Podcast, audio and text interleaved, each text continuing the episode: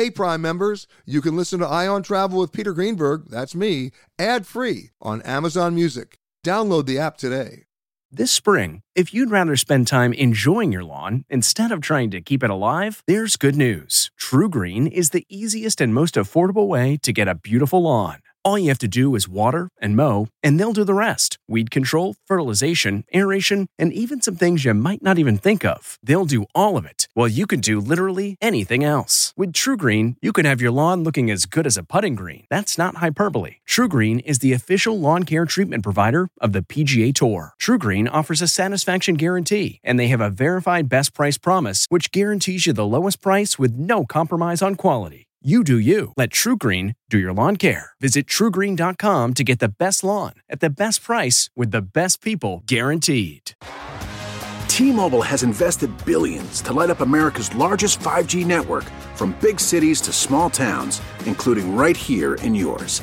And great coverage is just the beginning. Right now, families and small businesses can save up to 20% versus AT&T and Verizon when they switch. Visit your local T-Mobile store today.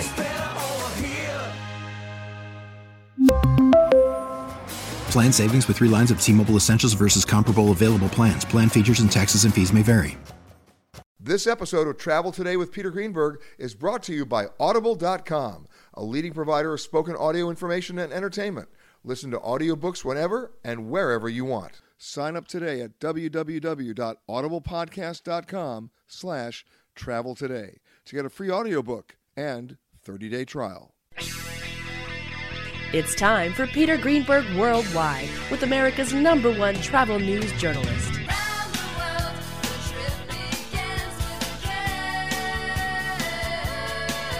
And now, the man who travels over 400,000 miles each year, your travel detective, Peter Greenberg. Hi, everybody. Peter Greenberg here, and welcome to the podcast that's done from a different location around the world every single week. One day Canada, the next day Thailand, then New York, London. You just never know. This week we come to you from Natchez, Mississippi, population about 16,000.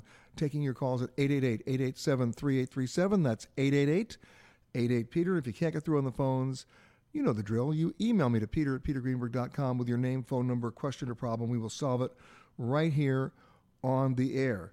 And I'm joined as my first guest today by the Honorable Mayor of Natchez. And I think this is a typo in your biography, but you're an eighth generation?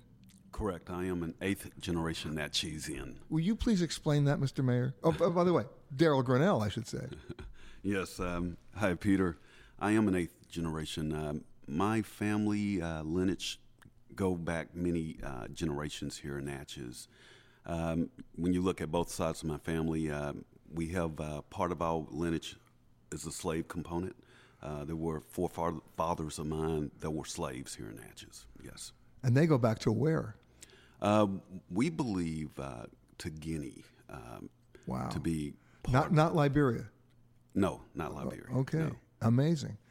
So if I say you're local, I couldn't be closer to the truth. Oh, I am a local Natchezian, correct. So what's amazing about this city, to me, first of all, about the preservation that you have here. I mean, probably the largest preservation of antebellum homes ever. Well, yeah, we have more antebellum structures than any other city in the entire United States. And it's amazing when you think of the history of the United States that they weren't destroyed. You were able to preserve them, and you continue to preserve them. Correct. We have continuous preservation projects that take place here in Natchez. And, you know, there are some, for example, antebellum structures throughout Natchez that are potential to the point where they're deteriorating. And we're on a mission to get those places restored, get the restoration complete. Now, we just had an election in our country, in your country. You were just elected in June. And if I remember correctly, this is interesting, 91% of the vote? Actually, it's not a brag. It was 93%. Okay, stop. Just stop. That is a brag. Wow. Did anybody run against you? Yes. I had to ask. That's a mandate, sir. Yes, sir. A mandate to do what? A mandate to take Natchez to the next level. Natchez is considered to be one of the best kept secrets in the country. When I would go to D.C. and meet with, during that time, Majority Leader Trent Lott, he would say to me, Daryl, Natchez is the best kept secret in the country. Well, during my watch as mayor, no more. We want the world to know about Natchez. We want people to come to Natchez, visit Natchez. And those who want to choose Natchez as a home, they're welcome to come here because it's the perfect retirement community. We are a community that's open to future industry, future retail stores. So it's my mission to take Natchez to the level in terms of economic prosperity. At one time, Natchez had more millionaires than any other city in the country, and that's not per capita. More millionaires than any other city. What happened?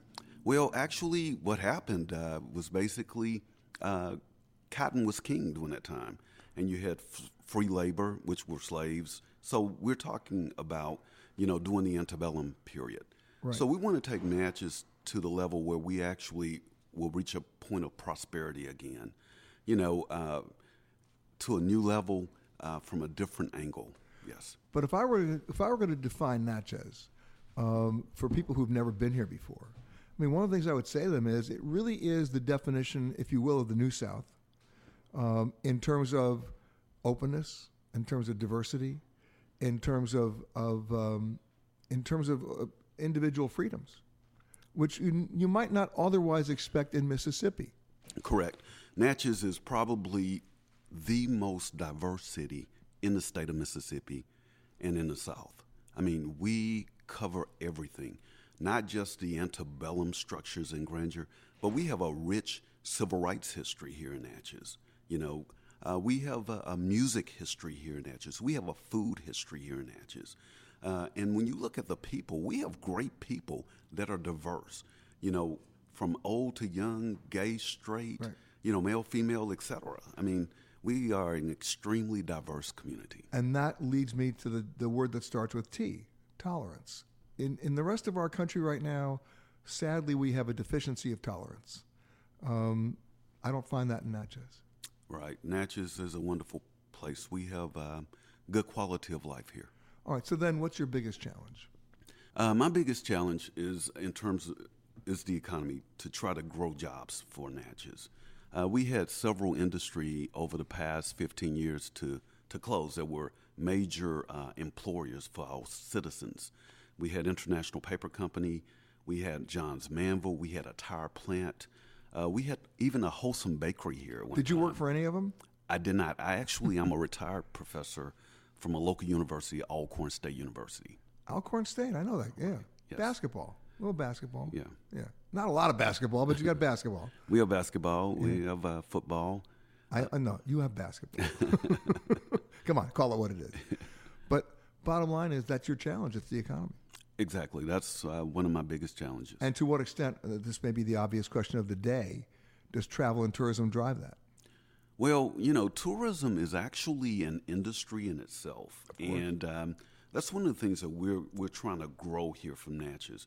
Yeah, we have a great influx of tourists that come every year, but I want my streets of Natchez to be packed every day with tourists to see what we have to offer, which, of course, will have a domino effect in terms of our retail businesses.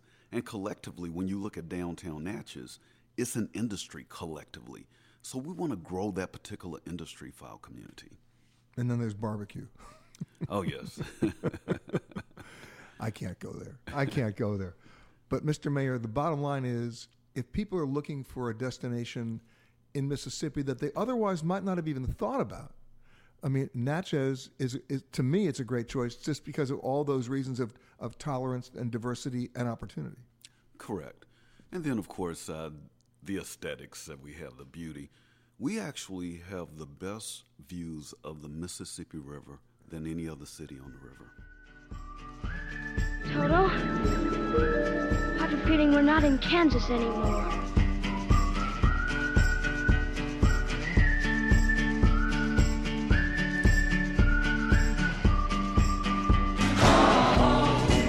let me go home. Home is where I'm with you. Oh, let me go home. Home is where I'm with you. You know, every time I travel anywhere, I'm always reminded about how much, especially in the centennial year of the National Park Service, how much we don't know about the parks in our backyard, let alone anywhere else in the country.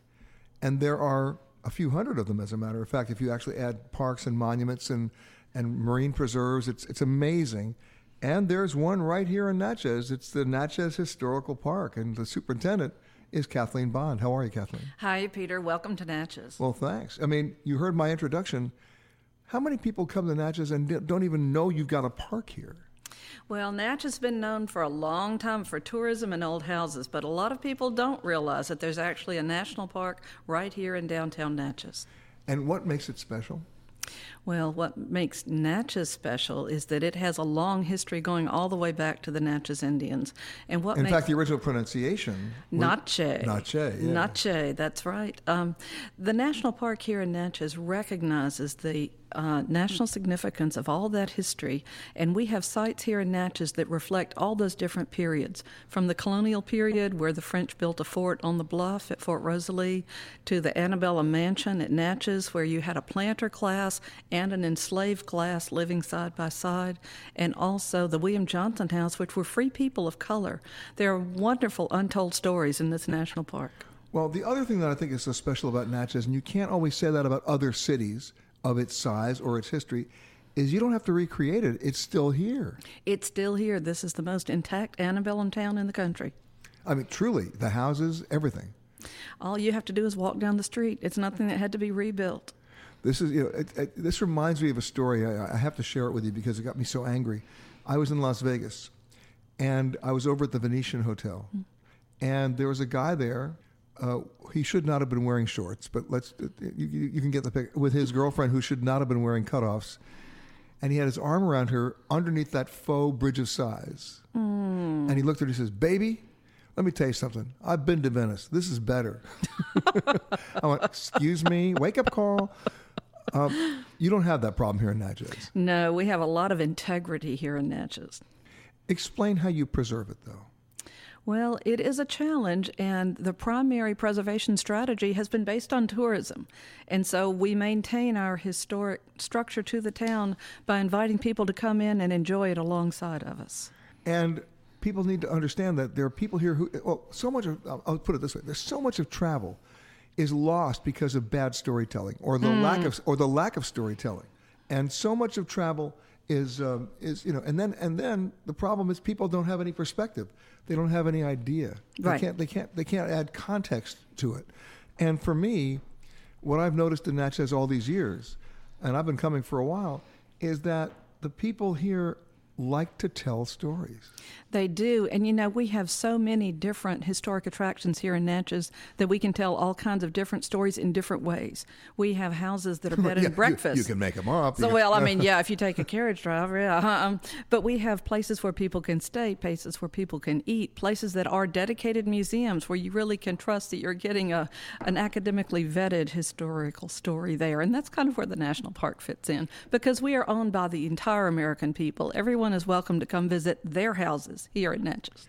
And you're a storyteller as well. I am. I'm from the area. You can't help yourself. No, I can't. But, you know, the other thing that always interests me about Natchez versus other cities in the South is that sometimes there's just this timeline that cuts off in those other cities. Oh, this is after the Civil War, and there's nothing before the Civil War. You have stuff here from before the Civil War. We absolutely do. Our stuff does go all the way back to the colonial times, and the stories here continue right on up through the civil rights movement of the late 20th century. And established by the French. Established by the French, and then they were soon succeeded by the English, and then the Spanish, and then the Americans. But the French influence is still very much here. Oh, well, we're very closely tied to New Orleans, and we keep it alive with that connection. You know, it's funny. We did a piece on CBS last year in April, and I called it April in Paris. And what it was is all the places in America you could go in April that were named Paris. Right. And in almost every case, they were paying homage to Lafayette. There you go.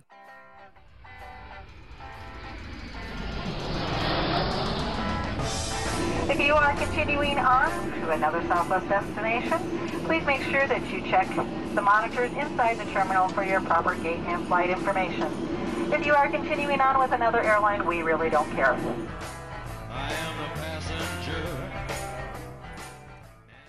My next guest, I'm honored to have him on the show. He's not just a New York Times bestselling author. He's a New York Times bestselling books author. How many? Come on. 16. Next one will be 16. Yeah. Bragger. Greg Isles. And the next one's called Mississippi Blood. How perfect. But you were a State Department brat. Well, my dad was a military physician. That's what I'm saying. So you were born outside this country. Yeah, Germany. Right. That would qualify, yeah. And then, but you came back to Natchez. Yeah, I was 4 years old, but, it gave me a unique insight growing up because my parents, unlike a lot of Southerners, knew a lot about the Holocaust and what had happened in Germany, and that kind of gave me a unique insight on the events of the 60s in the South. So the names Rudolf Hess and a few other guys ring a bell? I'm familiar. Yeah, just a little bit familiar. Checkpoint Charlie, perhaps? Oh, yeah. Yeah. Have you been back since the wall came down? Sure, yeah. When I was doing my first novel, I went over there for research and worked with the police and did some things. And it was a great trip for my dad, though, going back to where he'd served. Emotional. Yeah, a lot, very much so. But emotional for you to come back to Natchez, too. No. Natchez is so much home that it's not, even if I'm away, it's never out of my head, you know? Why? Well, because it's such a unique place. That gets said a lot. And it sounds like a cliche, but it's not, because most of Mississippi is very, it's what people imagine out in the coastal areas. You know, you could characterize it as backward politically, ultra conservative, right wing, and keep going. Natchez, I know you love that, but no, Natchez has always been a counterweight to that, because Natchez, Natchez was, as you've been told, I'm sure, the wealthiest city in 1850. And more millionaires here than anywhere but New York and Philadelphia. But what that led to was children who were educated at Harvard and Yale, who went to the royal courts of Europe, and then came back. And so you have to think, it's hard, but you have to think of Natchez, Mississippi as a sort of Silicon Valley of 1850, where they were developing new strains of cotton and becoming immensely wealthy. And that made Natchez a place where a certain liberality it came to exist. That's why we surrendered in the Civil War, and we had Union sympathizers, completely different than Mississippi. You were a sanctuary city before anybody else. Absolutely. There you go. When you think about it, right? All those people running from Britain. Now, I got to ask this question, because I've actually seen you guys perform the Rock Bottom Remainders. I hope you were drunk, Peter. I was accepting. Mildly buzzed. I was accepting. I was tolerant. I gotcha. No, the old, every year at the book fair, right? You guys would be performing. ABA, you got it. Okay, who's in the group? Come on. Oh, my God. Stephen King, Amy Tan. Dave Barry's the leader now. Of course. Scott Turow, Ridley Pearson. Roger McGuinn from The Byrds plays almost every show with us, which is just the greatest kick. Because you know why? He's actually a musician. There you go. I just thought I'd mention that. I mean, the most fun for me was ever playing an outdoor show at UCLA with thousands. I'm on the same mic with Roger McGuinn singing 8 Miles High and Turn, Turn, Turn. I'm like, shoot me now. This is better than being a New York Times bestseller. Can't get better than that. There you go. No, you can't. No. I was just in Tennessee doing a special with Dolly Parton, and we actually sang a duet together. Oh, my God. But you know what she said when we finished? What? You ain't no singer. What did you sing? Will the circle be unbroken? Oh, yeah. Gotcha. Yeah, public domain. Mm-hmm. We had a clearance issue there with rights, but we got it. Yeah. I got you. How many of your books are actually set in Natchez? I thought about that this morning, about a dozen out of 16, So once I left the World War II milieu, which I began in because of my knowledge from my parents, but also because I knew you had to sell books to have a career. But as soon as I could, I turned to the South, first Mississippi and then Natchez. And like I say, when you live in a place like Natchez, you don't have to make anything up, It's pretty crazy here. Well, not only that, you can't make everything up because everybody knows everybody. Well, that's right. That's another, it's a blood sport here to try to figure out who my characters are based on. And that can be fun. It's a little scary, too. But they still let you live here. Yes, they do. As a friend of mine says, in Natchez, they'll forgive you for everything except going bankrupt. Well, listen, the way I look at it is the best part of telling the truth is you don't have to remember the story. There you go. See? So you walk that line. Yes, I do. And, here's a typical experience. I once based... The guy's dead now, so I can say this. I once based one of my worst... By the way, that's the name of a great book. What? The guy's dead now, so I can say this. That's the title right there. Well, one of my worst characters was based on a judge here who became a Mississippi Supreme Court justice, and I was so worried the guy would sue me that it would be too obvious. And I found out a month after the book came out, he was going around the state bragging that the character was based on him. That gives you an idea of how it works. You know what? That does not surprise me at all. Very much like Louisiana, too. Very much so. Remember the governor? Absolutely. Edwin Edwards, oh, baby. Oh, my God. When they taught the gambling, he said, of course. Airplanes and briefcases full of cash. You can't make that up. Uh-uh. See? That's nonfiction. That's right. It's hard to top that in fiction, actually, when you're from the South, but I try. What's the most surprising thing to you about Natchez? Well, the most surprising, nothing is very surprising to me because I live here, but I think what surprises other people is how there's a deep strain of liberalism and coolness here that you don't find in other places in Mississippi. People talk about Oxford, Mississippi like it's an oasis because a lot of writers live there. And it is a little bit of one, but, you know, I went to school there when it was Reagan Republican conformist. Oxford is a town with a town square and a Confederate soldier in the middle. You look at Natchez, we're not like that. We are the river, baby. The bars never close, and it's a chilled-out place, and that's what people are surprised about. Right, so basically this is a blue dot.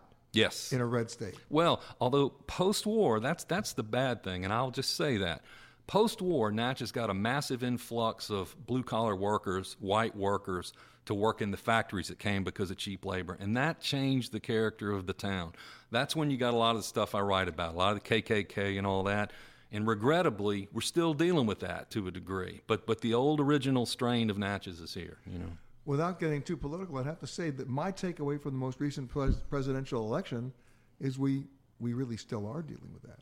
Well, last night I saw Rob Reiner say that we're about to fight the last battle of the Civil War, and I think there's a lot to be said for that, that the racism that has simmered beneath the surface since 1965 finally broke through in the wake of cultural change and a black president. Yes, and there were a lot of people waking up every morning for the last 8 years couldn't still believe we had a black man president. That's right. I actually believe that. Absolutely. You agree, too. They still think he's a Muslim. Still think he wasn't born here. Yeah. It's insane. I know. The whole birther movement is crazy. But you could go to a lot of places in Mississippi where the mayor would tell you that's not insane. Riding along in my automobile, my baby beside me at the wheel, cruising and playing the radio, with no particular place to go.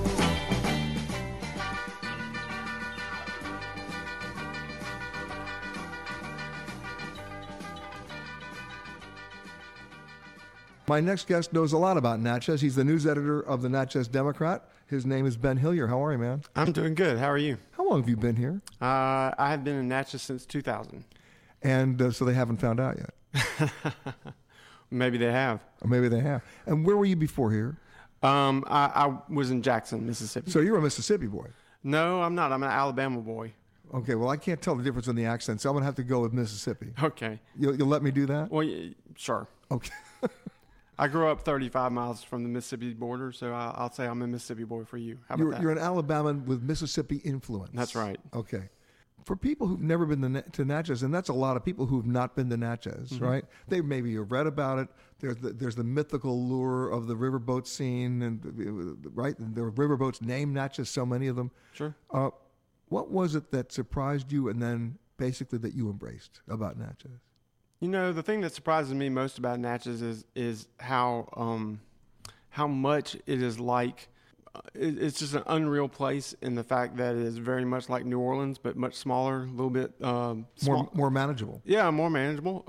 Beautiful place to live, walkable, and I mean hikeable, and you cannot beat the view of the Mississippi River. I mean, I live 4 blocks away and can walk down there pretty much any time that I want to. And when was the last time you jumped in? To the Mississippi River? Yeah.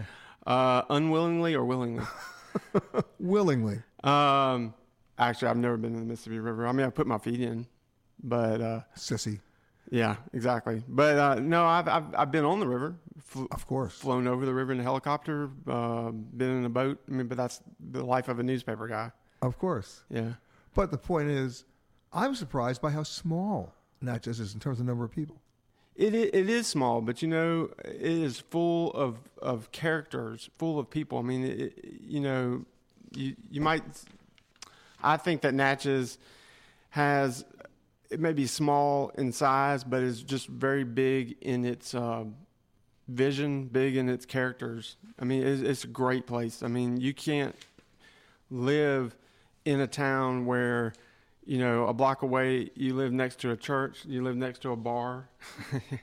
Never to be confused. Well, I mean, for some people, going to the bar is a religion, but, you know, especially in Natchez. But that it's the architecture, too. Oh, yeah, the architecture is beautiful. I mean, you know, before I started working at the newspaper, my first profession was architecture. So, well, this is Mecca for you. It is, especially if you're very much interested in 19th century architecture or earlier. You just can't beat the fact that you have these wonderful, beautiful antebellum homes.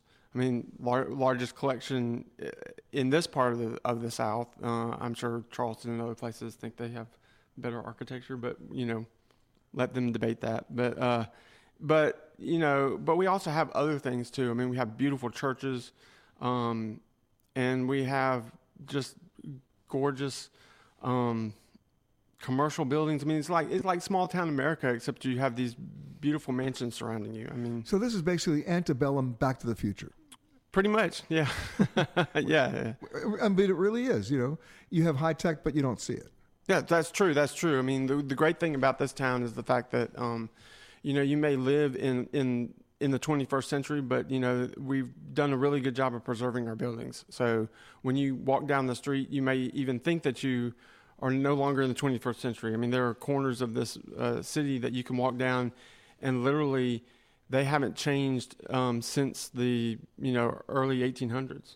Now, even though you have not willingly jumped into the Mississippi, you understand its importance to this city. Oh, yeah. I mean, not just the city, but the whole region. I mean, the Mississippi River is what, you know, brought the people to this town, what built this town. And I think many people, many of our community leaders, I mean, as a newspaper guy, I hear this all the time, you know, it's what's going to continue to be the asset for this town. I mean, we don't have an interstate. We don't have. By the way, that's a good thing. We don't have an airport. I mean, yeah, it is a good thing. It's a great thing. What I've always told people who come to Natchez is, you have to have a reason to be here. You have very few people who just happen to end up in Natchez. There's a reason that you're here. You're either here to tour the place and see the beautiful architecture, the beautiful, meet the people, or you're here to live, work, and enjoy the life 7 days a week, 365 days a year. Now, I always like to ask the locals, I think you qualify, sure, for some of their favorite places. And as I drove in here today, not on the interstate because it didn't exist, but as I came in on the main highway into town, I passed by a place called Mammy's Cover. What the heck is that? Well, I mean, you know, as an architect, as an architect, you have to ask that question. Right. Well, come on. I mean, Mammy's architecture is classic roadside architecture. I mean, you can't get crazier than that. I mean, you can't get crazier. No. I mean, it's a 40-foot tall woman, is what it is. You know, dressed as a sort of a servant Aunt Jemima character, and inside you get some of the best food that you can get anywhere around here. I mean, it is like well. For me, it's the banana caramel pie, but for other people, it may be other things. I mean, banana caramel pie? Yeah, it's really good. All right, I'm making a slight detour on the way out of town. I got to check that out. I mean, the desserts are what I go for, but other people go for other things. I mean, there's, you know, homemade soup, homemade sandwiches, and stuff like that. Well, it's all homemade. It is all homemade, and the pies are just absolutely incredible. Lemon, coconut, chocolate. Let's go back to the banana caramel. Okay. I would like to just focus on that for the rest of this show. Sure. I would too. Do you have some? I'm about to go get some. What are you talking about?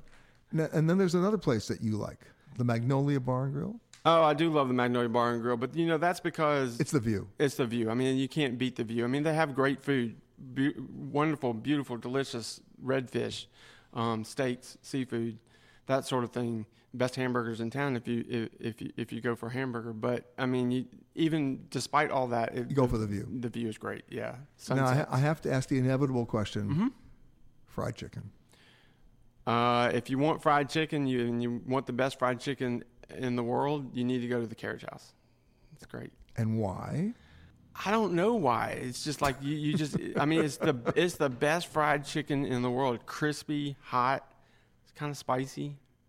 So you have to like spicy fried chicken. No, I mean, it's not like spicy fried chicken, but it has a little hint of heat to it. I mean, as a everything in Mississippi has a little hint of heat to it. Well, you know, as a newspaper guy, you learn some of the secrets of this town. Yeah. And we've done stories on the fried chicken at the Carriage House because we know it's the best fried chicken around. The lady who makes the fried chicken, you know, there's a little bit of hot sauce in there. That's the secret. That's what she says the secret is. So if you want to go in there and say, "Can I have it not spicy?" she'll laugh at me. Well, yeah, she'll laugh at you because it's you only get it one way, her way. All right, I'm duly warned. When your friends come to visit you here in Natchez, mm-hmm. what's the one thing that they're surprised that they're not expecting to see? You know, I think people are just genuinely surprised about how beautiful the place is. I think when you think small town Mississippi, you don't think Natchez, Mississippi.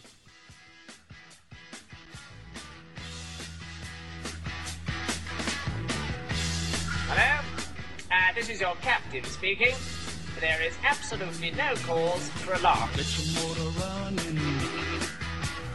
Head out on the highway, looking for adventure, and whatever comes our way.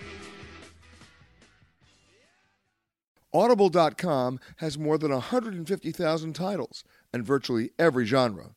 So check it out for yourself. Sign up today at www.audiblepodcast.com/travel today to get a free audiobook and 30-day trial. Bowie's was built in 1840.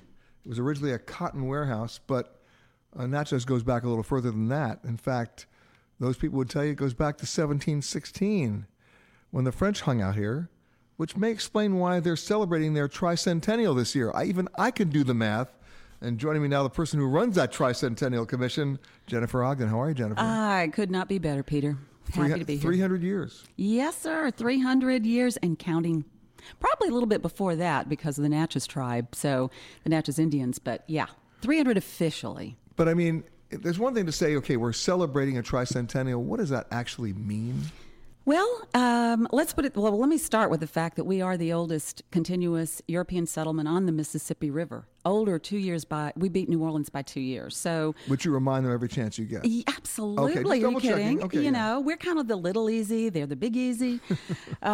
So we really looked at this as an opportunity to bring our community together and in fact created a mission statement that it includes all of that. Bringing the community together and, of course, increasing economic opportunities by inviting more visitors to come. But we had three distinct things that we wanted to do and achieve in this celebration. It includes commemorations, commemorating our past, because some of our history, like many places in most places in the world, isn't to be celebrated, but it is to be commemorated, acknowledged and commemorated. And then, of course, we're going to celebrate. Natchez is very good at celebrating, and we are doing a bang-up job this year. And then we're creating the future. See, what was one thing that was surprising to me, and I mentioned it earlier in introducing the mayor on the show, is that you're not a big city. Nope. It's an interesting place. We're not a big city. I don't think have ever been a much bigger city than this. I mean, we may be down a little bit in population over the last however many years. But you're about 16,000. We're about 16,000 people, and it's surprisingly sophisticated for such a small city. I mean, not just in the look and the feel, but in the food, in the culture, in the people, in the art, in the music. Is there a Natchez Symphony? Actually, there are people who play. There are people who know musicians. People. There are guys who know guys. Guys who know guys. There are musicians here who participate in a Natchez Symphony. There is a Natchez Festival of Music, a month-long celebration of every kind of music you could want, from blues to classical to opera to Broadway to all of that. So there's a music festival and there are music events all throughout the year for sure. What else about the culture here that is truly distinct? Well, I'd say for one thing, there's several things actually. The food certainly is a tremendously important part of our history, our heritage, and our culture. And because we are such a melting pot, you know, that word is used so much. But Natchez really is the result of many, many ethnic groups and cultures over the years, starting with the French, the Spanish, the British, and then we had a strong influence of the Jewish community. That's the reason that Natchez is not all under the hill, and we're actually the merchant class started at the above the hill. So you've got Native American. And is that influence still happening today? Yes, absolutely. We have one of the most beautiful temples you're going to see. We've recently had a celebration that invited members of the Southern Southern Institute for the Jewish Experience, and came from all over the country, and had a Shabbat service that definitely invited the entire public to come and attend, not just our Jewish friends. So now we know about wonderful barbecue, but is there a good deli here?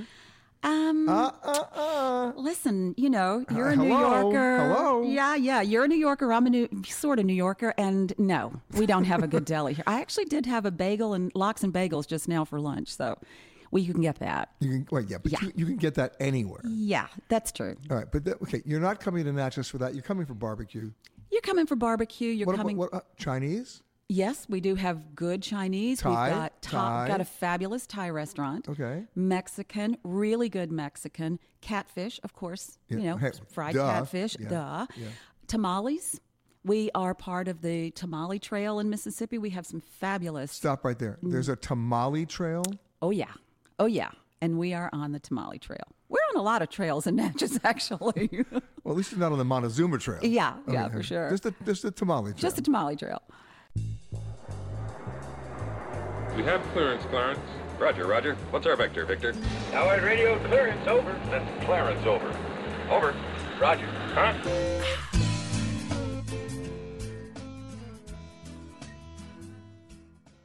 You know, when you think of Mississippi, yes, you think of pork belly and you think of barbecue. I do. But then you also think of moonshine. And you think of illegal stills. Well, joining me now, no, he's not illegal. He's actually the first legally distilled rum producer in the state of Mississippi, Jean-Luc Charbonneau. How are you? Doing good. How are you doing? Good. And, of course, it's named for you, Charbonneau. Yeah. Now, it says Charbonneau Distillery, so you got legal. Yeah, we never were illegal. We decided that we were... But there's still guys out there. Oh, there's still guys out there. But we decided... We're going to do this. We're going to do it legal, straight off, because if you get caught with an illegal still, you'll never get a federal license. Right. So you have a federal license? We do have a federal DSP. Now, where are you getting your materials from? Because it's with rum, you got sugar? Rum is anything made with sugar cane and solely sugar cane. So we actually go down to a mill in South Louisiana and pick up... You cross state lines. We do cross state lines just for our raw materials. Okay. We go down and pick up two 2,300-pound bags of sugar and a 4,000-pound tote of molasses at a time. And then? Then we truck it back here with a F-250 and 14-foot-long trailer, loaded into the distillery, and that's when all the fun really starts. And how long does it actually take you to produce a bottle? From start to finish, from the time we load the fermentation tank to the time it's in a bottle, it's about 5 days. That's it? For the white rum. Our aging program, gold, is anywhere from 5 months to 11 months, and then aged is obviously 1 year till 10 years, 15 years. So you want the aged stuff? But you haven't been around long enough to do the age stuff. No, we've been around for 2 years now, so we're thinking about releasing an age product maybe next February, April, somewhere in there. Sort of a young aged product. Yes, out of 2 years. It doesn't have a kick to it? It does have a little bit of a kick to it. Our gold is actually really smooth. It picks up some vanilla and caramels from the used bourbon barrels we use in our aging process. And I use a copper pot? Yes, we use a copper pot hybrid still with a 4-plate column. Now, what does that mean? So you have your normal pot still, and then a column is... especially in vodka use, it's different level plates of copper where that alcohol vapor can basically sit and then reboil up.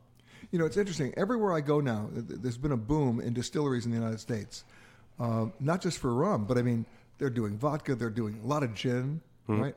Everybody's got a distillery going. Yes, the new trend is micro distilleries. They are to the 2010s what microbreweries were to the early 2000s. And why did you pick rum? Sugarcane grows here, theoretically. Realistically, it grows south of I-10, so down in Lafayette, not Opelousas. Wait a minute. You're not using that sugarcane south of I-10. Yes, we are. Okay, I'm just kidding. Hey, what did you know about rum? I knew I liked good Caribbean aged rum, and that was about it. Have you ever had Havana Club? I have had Havana Club. The dark. Haven't had the dark. I had the white when we were in Martinique 2 years ago. Yeah, because that's where you could buy it and nobody would get slappy for it. Yeah, exactly. Now you can actually, it's starting to come in. Which is actually funny about Havana Club. If you notice on the bottle of Havana Club White, they have a 3 on there, and they actually age it for 3 years and then filter out the color, which is something we'll never do. Now, once it's colored, you're going to keep the color. Exactly. And what about the water? For our water system for fermentation, we use Natchez City water. Natchez actually has the best drinking water in the state. It comes from a big 1,800-square-foot aquifer north of town. And then for our proofing water, when we cut it from 180 proof down to 80 proof, our bottling proof, we use reverse osmosis. Now, of course, if we were going to talk wine today, you'd be talking about food pairing. Mm-hmm. You know, what you're going to pair the white rum to, or the white wine to, or the red wine to. Do you do food pairing with rum? You can do food pairing with rum. It's more of a cocktail base. So if you're doing a dessert, you want a sweeter cocktail or maybe a savory cocktail, whereas different foods, fish, chicken, you may want different citrus notes to pair with that. Have you worked with any of the bakeries here or the dairies to come up with some rum infusions? Not yet. We are thinking about doing a rum cream liqueur, similar to like rum chata. How about a rum milkshake? I do actually have a nice rum milk punch recipe. Ah, see? Okay, what's in that recipe? So it's 2 ounces of milk, 1.5 ounces of rum. Yeah, the milk is just for coloring. Yeah, just for coloring. Yeah. 1/8 ounce of vanilla extract, and 1/2 ounce of simple syrup.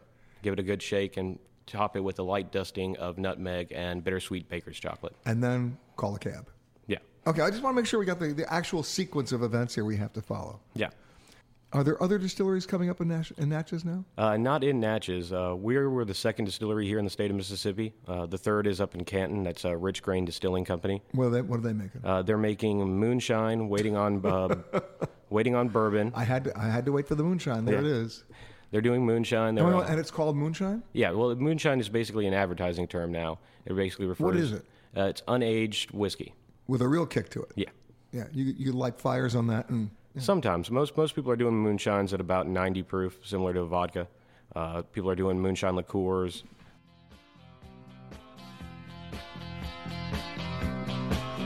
You've been listening to Peter Greenberg Worldwide. Catch us each week as we broadcast from a new location somewhere around the world.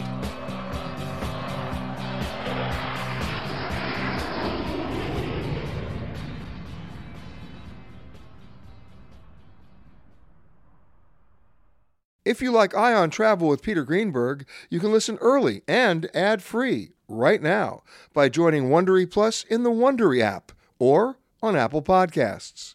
Prime members can listen ad-free on Amazon Music. Before you go, tell us about yourself by filling out a short survey at Wondery.com/survey.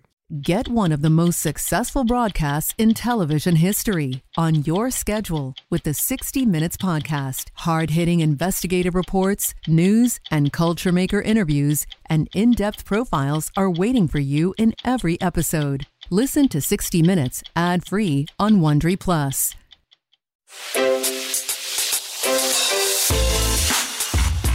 Hi, this is Jill Schlesinger, CBS News business analyst, certified financial planner, and host of the Money Watch podcast.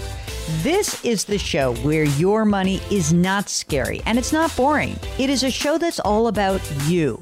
It's your questions that make it possible for me to provide unconventional and entertaining insights on your money and maybe more importantly, on your life. I'm going to be your financial coach, someone who brings common sense and an insider's perspective on how to manage your money and your emotions. And I promise we are going to have a little bit of fun along the way. Have a question from retirement to career changes to college funding? Just send us an email at askjill@jillonmoney.com. Follow Money Watch wherever you get your podcasts. You can listen ad-free on the Amazon Music or Wondery app.